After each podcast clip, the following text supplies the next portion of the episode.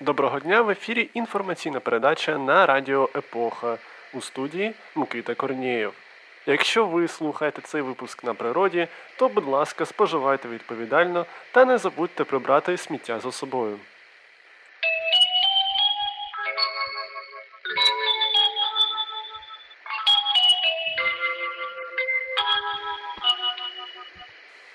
В ефірі новини. На початку новини одним рядком про загострення у російсько-українській війні. Українські прикордонники підтвердили відведення російських військ в окупованому Криму. Президент України Володимир Зеленський заявив про бажання зустрітися із президентом Російської Федерації Володимиром Путіним у Ватикані. Європарламент ухвалив резолюцію, яка накладає масштабні санкції на Росію у випадку вторгнення російських військ в Україну. Резолюція передбачає, зокрема, відключення Росії від платіжної системи SWIFT та припинення закупок російських нафти та газу.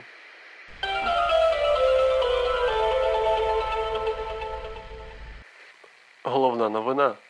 Після півторарічного утримання у СІЗО Андрія Ріфмастера Антоненка відпустили під домашній арешт.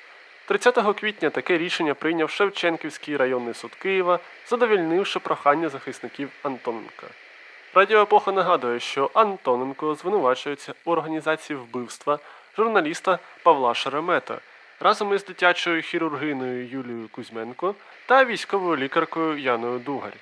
Затримання Антоненка та судові засідання у його справі супроводжувалися широким суспільним резонансом. Так, на підтримку Антоненка та інших політв'язнів неодноразово збиралися мітинги, які суд, до речі, розцінює як втручання у його роботу. Протягом минулого тижня запобіжні заходи було пом'якшено і учасникам мітингів на підтримку Сергія Стерненка та інших політв'язнів. Сергію Філімонову та Олексію Білковському змінили цілодобовий арешт на нічний. Так само під домашнім арештом, нічним або цілодобовим, знаходяться ще декілька учасників того мітингу. На думку патріотично налаштованої спільноти, більшість доказів проти затриманих виглядають непереконливо, а самі затримання мають суто політичну причину.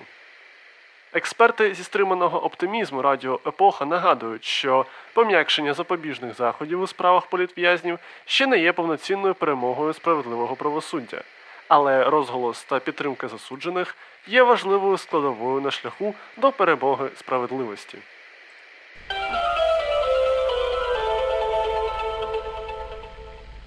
До інших новин.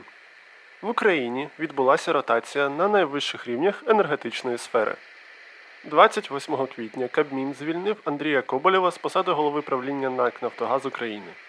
За словами Коболєва, він не писав жодних заяв та про звільнення дізнався з новин.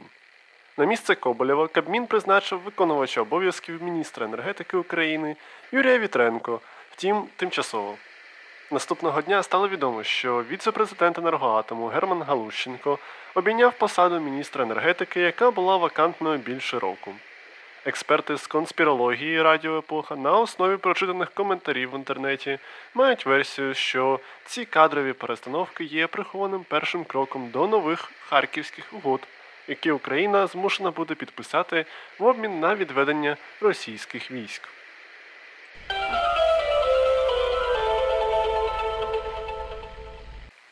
Перестановки також можливі і у сфері охорони здоров'я. Народним депутатам вдалося зібрати підписи за відставку міністра охорони здоров'я Максима Степанова, і тепер Верховна Рада має розглянути це питання в обов'язковому порядку. Степанову закидають повний провал процедури вакцинації, закупівлю лікарського обладнання за завищеними цінами та бездіяльність в умовах коронакризи. Радіо Епоха нагадує, що у випадку звільнення Степанову доведеться покласти на стіл не тільки посвідчення міністра, а і диплом майстра спорту з боротьби проти коронавірусу, яким Степанова вербально нагородив президент України Володимир Зеленський.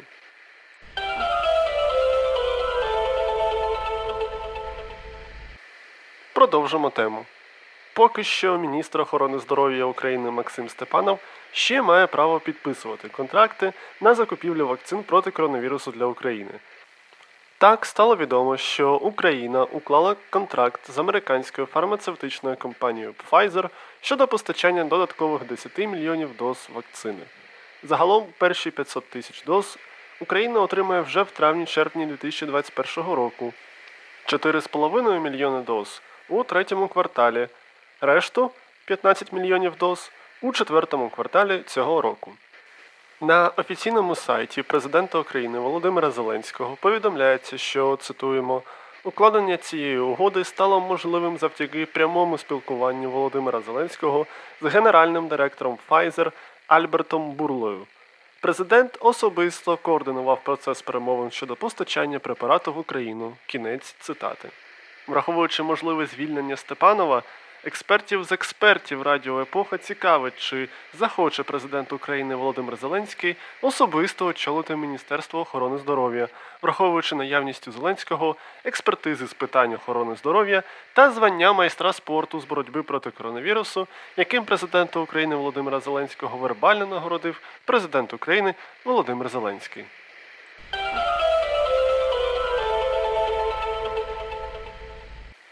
А я нагадую, що в ефірі Радіо Епоха інформаційна передача, і ви, шановні слухачі, також маєте змогу нагородити нас, якщо і не званням майстрів спорту з чогось, то хоча б донатами на Патреоні, коментарями, поширеннями випусків та зірочками там, де це можливо, за що ми будемо безмежно вдячні.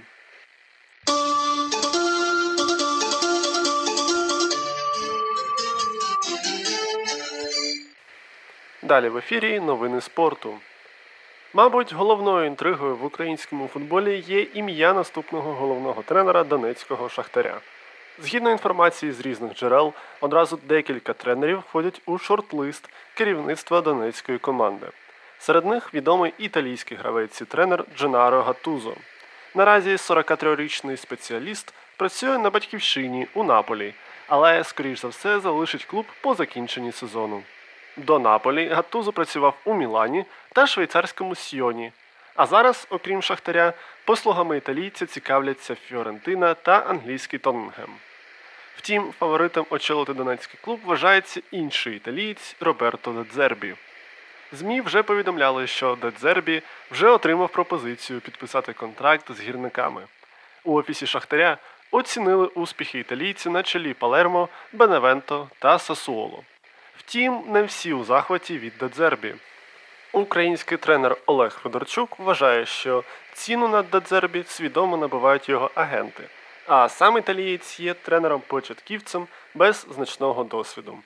Сам Федорчук, до речі, очолює відроджену Сімферопольську Таврію, що виступає у другій лізі України. А до цього працював головним тренером у енергії з нової Каховки, а також у клубах Полтава та Миколаїв. Радіо Епоха підкреслює, що Олег Федорчук не входить до експертів зі спорту Радіо Епоха.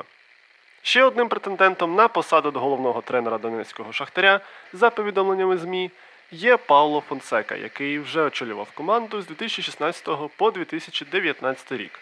А зараз, скоріш за все, завершує працювати у італійській ромі.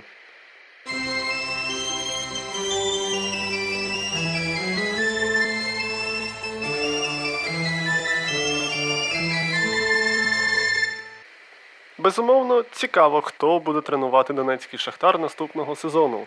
Але ще більш цікаво, що нам сьогодні приготувала наша запрошена експертка Катерина Морозова. Катерино, прошу. Доброго дня, шановні слухачі. Давайте дивитися, чим дивував і радував нас минулий тиждень, окрім, звичайно, великодніх вихідних. Йосип Сталін переконаний демократ.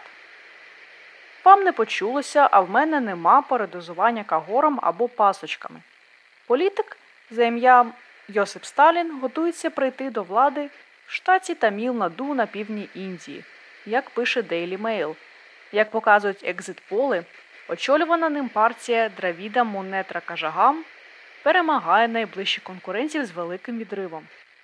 Глава політсили народився за кілька днів до смерті радянського диктатора і був названий на його честь, ймовірно, тому що його батько був представником лівих сил.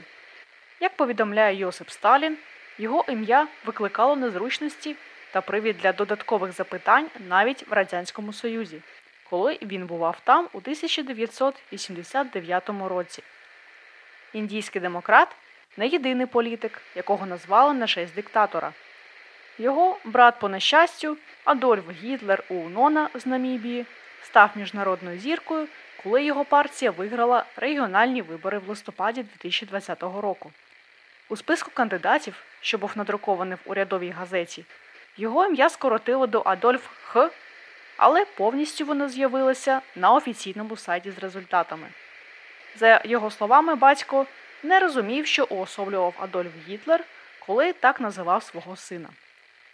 Експерти радіо Епоха з імен радять батькам тричі подумати, перш ніж називати своє дитя якимось дивним або прикольним іменем. Бо так проблему булінгу в школах точно не вирішити. Конверс відкрила магазин на острові зі сміття.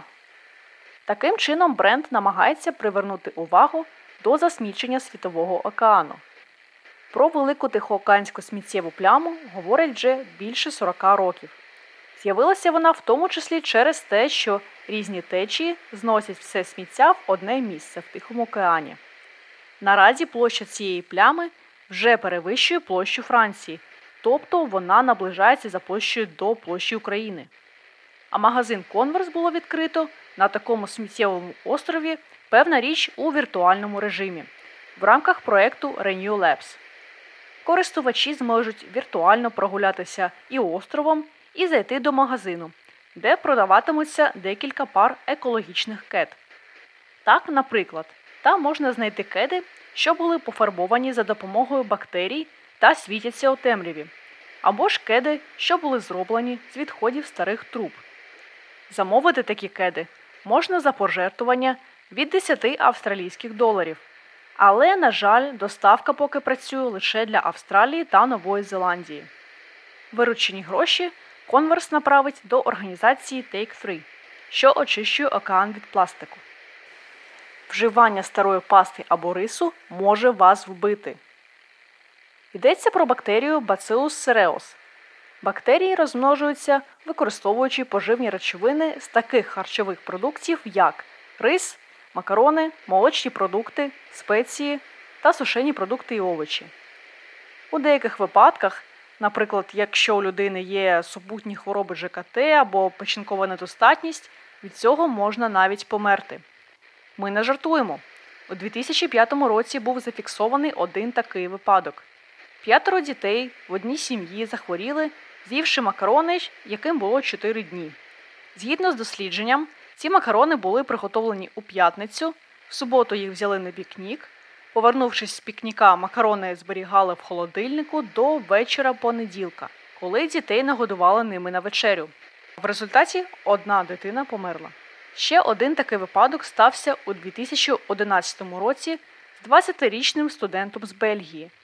Він готував собі їжу на тиждень. Він приготував спагеті п'ятьма днями раніше і підігрівав їх разом з томатним соусом.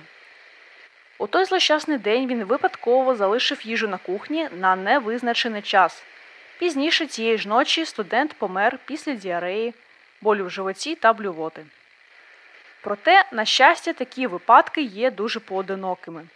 Більшість заражених людей цією бактерією з часом одужують без будь-якого лікування. Ці люди не звертаються до лікаря, тому що у більшості випадків це схоже на звичайне харчове отруєння. Експерти радіо Епоха з холостяцького життя вирішили, що ця новина є важливою у час карантину та віддаленої роботи. Отже, радимо вам слідкувати не тільки за свіжістю м'яса або ж молочних продуктів, але й за готовими макаронами чи рисом. Далі з прогнозом погоди Микита.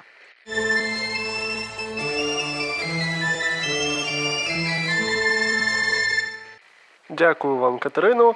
Далі дійсно в ефірі Радіо Епоха Народна погода.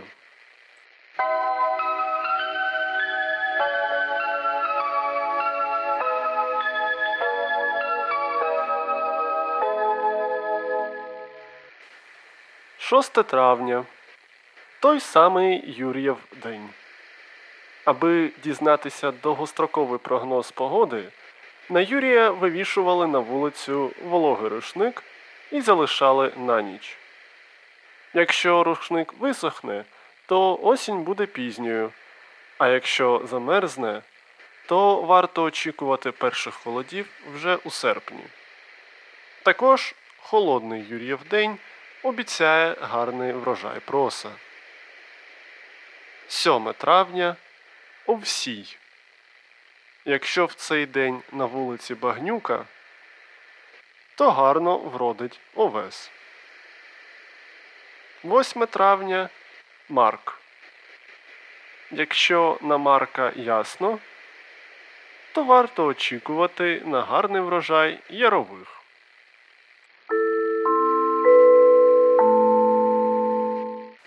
І на сам кінець подія тижня. 6 травня 1686 року у Москві був підписаний трактат про вічний мир, договір про розподіл Гетьманщини між Московським царством та Річчю Посполитою. Згідно договору, Москві відійшла лівобережна Україна, Запоріжжя, Чернігів, Стародуб, Смоленськ. А Київ був фактично куплений в Речі Посполитої за 146 тисяч рублів.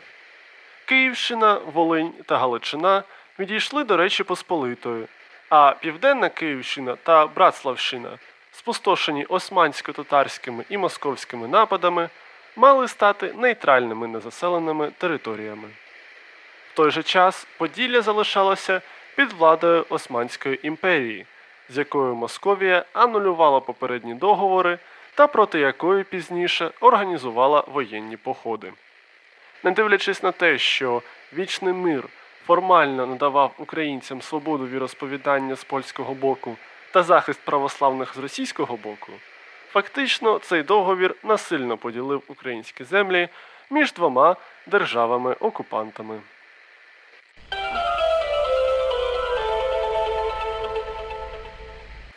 На цій історичній ноті інформаційна передача на Радіо Епоха добігає свого кінця. Дякуємо, що були з нами. Зустрінемося вже за тиждень. Хай щастить!